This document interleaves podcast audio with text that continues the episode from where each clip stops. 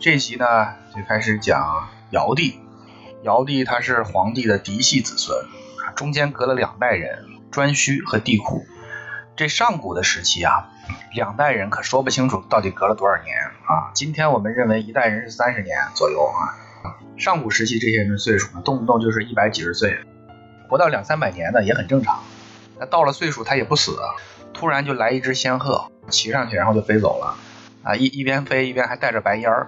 不知所踪，所以说我们根本就搞不清楚他和皇帝之间到底隔了多少年。按着科学的常识来说，古人的寿命啊远远不如现代人，大概也就是四十岁上下。以前有句老话叫“人生七十古来稀”，古代人活到七十多岁都很罕见啊。那现代人，现代人平均寿命都是七十二、七十三的。如果是日本的话，就八十岁往上了啊。但是这这几位部落首领啊。他各个岁数都超过了吉尼斯的世界纪录。这个不光在我们国家是这样，你要是看圣经的话啊，圣经一开始那那几位啊，什么亚伯拉罕啊、诺亚啊之类的这些旧约里面一开始的这些所谓的先知吧，他们也都是一活活几百年。因为这些人呢，离我们现在都很远了，他们都不同程度的被神化了啊，所以离现在越远呢越深。离现在越近的，就越接近于人类。前面我们讲皇帝的时候，也没有具体的讲说他距今多少年啊，我们只能大概的说，他大约是距今四千年以前的一个人。你看这个单位是很模糊的呀，以千年为单位。以后大家如果看到别的地方说皇帝他的这个生卒年什么的啊，具体到个位数或者具体到十位数的。那所有这种说法都是扯淡啊，甚至说具体到百位数的都不靠谱。这这个原因比较复杂啊，因为我们现在到现在为止，连夏朝存不存在、夏朝的这个开始与结束的界限都搞不清楚。在九十年代末的时候，国家曾经拨了几千万，搞了一个夏商周断代工程，到最后也没有搞清楚啊。最后得出的结论呢，也是很难说服人的。所以说，连连夏朝都搞不明白，你能能能搞得清楚皇帝是什么时候的人吗？那尧帝呢？我们只能说，大概尧帝比皇帝晚了两三百年吧，啊，因为隔了两代人嘛。那那时候的这个人活得又长，这中间呢两代平庸的这个继承人之后啊，又一位圣主降临人间。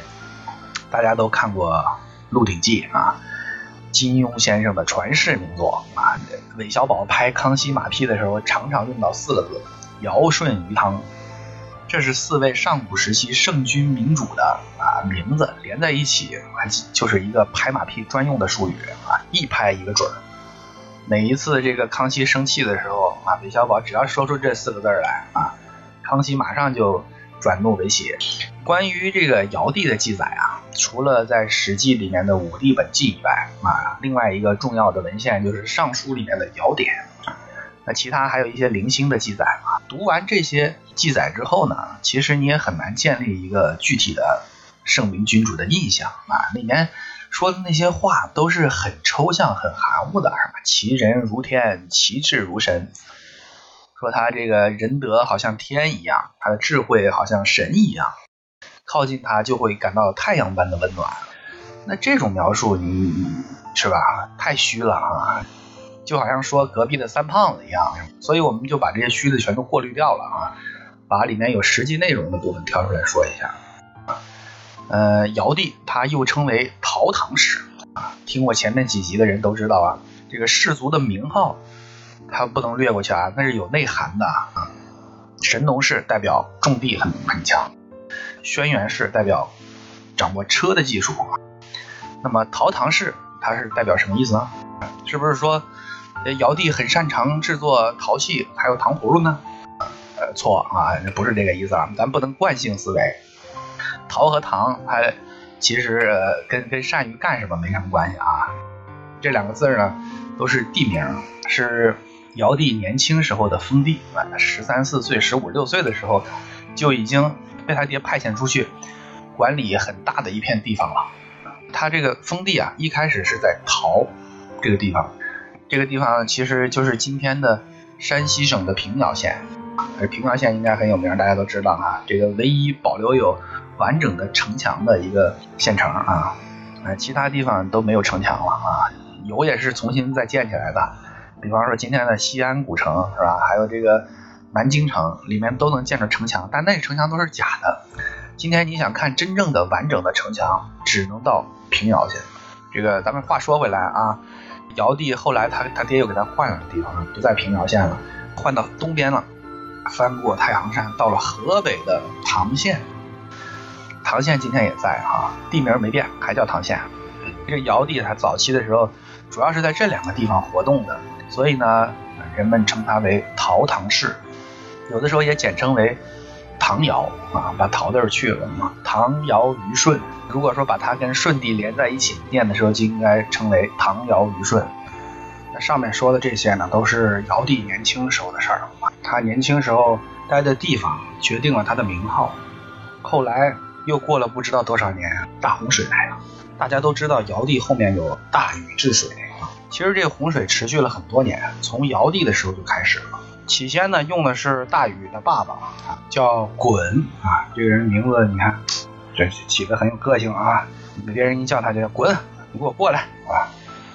这这名字叫鲧的这个人，他没有治成功。后来才用了大禹啊。说到这里，我们必须提一下啊，在其他一些国家的传说中呢，也经常可以看到上古时期闹洪水啊。比如说这个圣经里面记载的诺亚方舟的故事啊，是吧？这些桥段大家都很熟悉。就这些故事啊，它可能并不是完全的子虚乌有，当时很有可能真的发生了一场全球范围的洪水泛滥，那场面就跟电影《二零一二》似的啊。我们再说回尧帝啊，这尧帝呢，他在唐县待了若干年之后啊，又率部迁徙回到山西。这原因呢，我们只能推测，是吧？因为他所在的这个河北的唐县啊，地势比较低啊，水网密布，所以可能是因为躲避水患，他就迁往了地势比较高的山西。这回他没有去平遥，他直接奔着山西省的省会去了，也就是今天的太原啊。太原在古时候叫晋阳啊，但是在尧帝的时候呢，它还不叫晋阳。尧帝为了纪念他青少年时期曾经生活和战斗过的河北唐县啊，他就把这个古代这个太原这个地方啊，定名为唐城啊。那周边这个势力所及的地方呢，啊，自然而然就叫做唐国。后来过了将近三千年以后啊，李渊和李世民父子。在太原起兵，建立了中国历史上最强大的王朝——唐朝。今天我们汉族人还有一种叫法啊，又叫唐人，是吧？那么唐这个国号呢，啊，它的来龙去脉就是这样的。尧帝后来也没有一直在太原待着啊，后来可能是太原的汾河也闹水患，他又带着他的部族啊，沿着汾河往南迁徙，最终。落脚在山西南部的临汾市啊，今天的临汾市除了以污染严重著称于世以外啊，还有一个有名的地方，那就是它被称为尧都啊。这尧帝最终建都落脚的地方，就就是这个临汾啊。在临汾市有一个呃四 A 级的旅游区，叫做尧庙，这个规格很高啊，占地很广，气势恢宏。呃，我我就曾我曾经到那里去旅游过啊，这里面的建筑物都很新呐，啊，这估计都不超过三十年。呃，所以说这个不要以为远古的人就和现在没关系啊，那人家临汾市现在还靠着尧帝的名号挣钱呢啊，这都是实打实的好处。呃，尧帝的几次迁徙啊，对后世的影响，嗯，不可谓不深远。除此以外呢，呃，他还有一些其他的贡献啊，我们这些就简单的说一下。比方说，制定了历法啊，他搞清楚了一年有多少天啊，多少个月，确定了春分、秋分啊、冬至、夏至的日子，这些呢对农业生产都很有帮助的啊。另外，他是很能接受群众意见的一个人。后来我们看看电视剧里面经常会有什么击鼓鸣冤，这个鼓啊就叫做剑鼓，这个剑鼓就是尧帝啊他率先使用的。他另外还有一种接受群众意见的东西叫做棒木啊，就是。诽谤的谤啊，木头的木，那个剑骨棒木啊，都是他设定的这个工具啊。这个工具可以接受群众的意见啊，说明尧帝是一个纳谏如流的领导啊。还有一个有意思的传说啊，在尧帝的身上，嗯，他的老婆啊是一个仙女啊，这这这个故事带有点神话色彩啊。这个他的老婆是一只鹿变的仙女，叫鹿仙女。他跟他老婆有非常缠绵悱恻的爱情故事啊。这段这这爱情故事我们就略略过去了啊。很关键的一点是什么呢？他跟这陆仙女啊啊，这个这个头头一次啊，头一次啪啪啪的地方啊，就是在一个山洞里面啊。当时是晚上，山洞的对面呢有一座形似蜡烛的山峰啊，这个这个山峰的名字就叫蜡烛山。当时对面这个蜡烛山啊，放出了夺目的光华，把整个山洞照的都如白昼一般啊。所以后来。为什么新婚之夜又被称为洞房花烛夜呢？这个说法啊，就是从这儿来的。呃，是一个人和鹿的故事啊。呃，尧帝身上的优点很多呀啊，他的品德很高尚，特别高尚啊，平常吃的用的都很节俭，然后人又很聪明。啊，但是这些优点啊啊，好像没什么特色啊。所有贤明的领导，啊，似乎都是这个样子。那你要让人记得住。就得有区别于他人的特点啊。尧身上有一个很大的特点，就是特别谦虚啊，谦虚的过分啊。有的时候你感觉他那个谦虚啊，已经到了不自信的地步啊。这是他区别于一般领导的一个特点啊。一般领导都是舍我其谁啊，我不在了，你们都得饿死啊。这个尧就不是啊，他这个整个的执政生涯当中啊，一直在寻找，一直在寻找道德比自己高。本事比自己大的人来取代自己最高领导的地位，哪怕这个人跟自己一点血缘关系都没有，这个其实就为他后来发生的这个禅让啊埋下了伏笔。那尧帝呢，在他找到这个舜帝之前啊，他一直都在四处寻访贤能之人啊，想把位子让出去。他访了很多人啊，那这个但是其中最有名的就是许由啊，一个叫许由的隐士。尧帝多次想要拜见这位叫许由的人，可是人家呢根本就是避而不见。别人就问这许由啊，还说你为什么呢？啊，这这么好的机会，让你出去当天子，你都不去啊？啊，许由说了一段很精彩的话，他说：尧帝这个人呐，轰轰烈烈的实行仁义，可是呢，我怕他会被天下的人所耻笑。你指望人人都道德高尚，把别人的利益看得比自己的利益还高，很真诚的去实行仁义，那是不符合人性的。人都是自私的，对吧？所以呢，最终这种这种行为，它只会导致借仁义之名来谋取私利的人大大增多。啊，就是装得很仁义啊，等到我爬上那个位子之后，我再露出我本来的面目。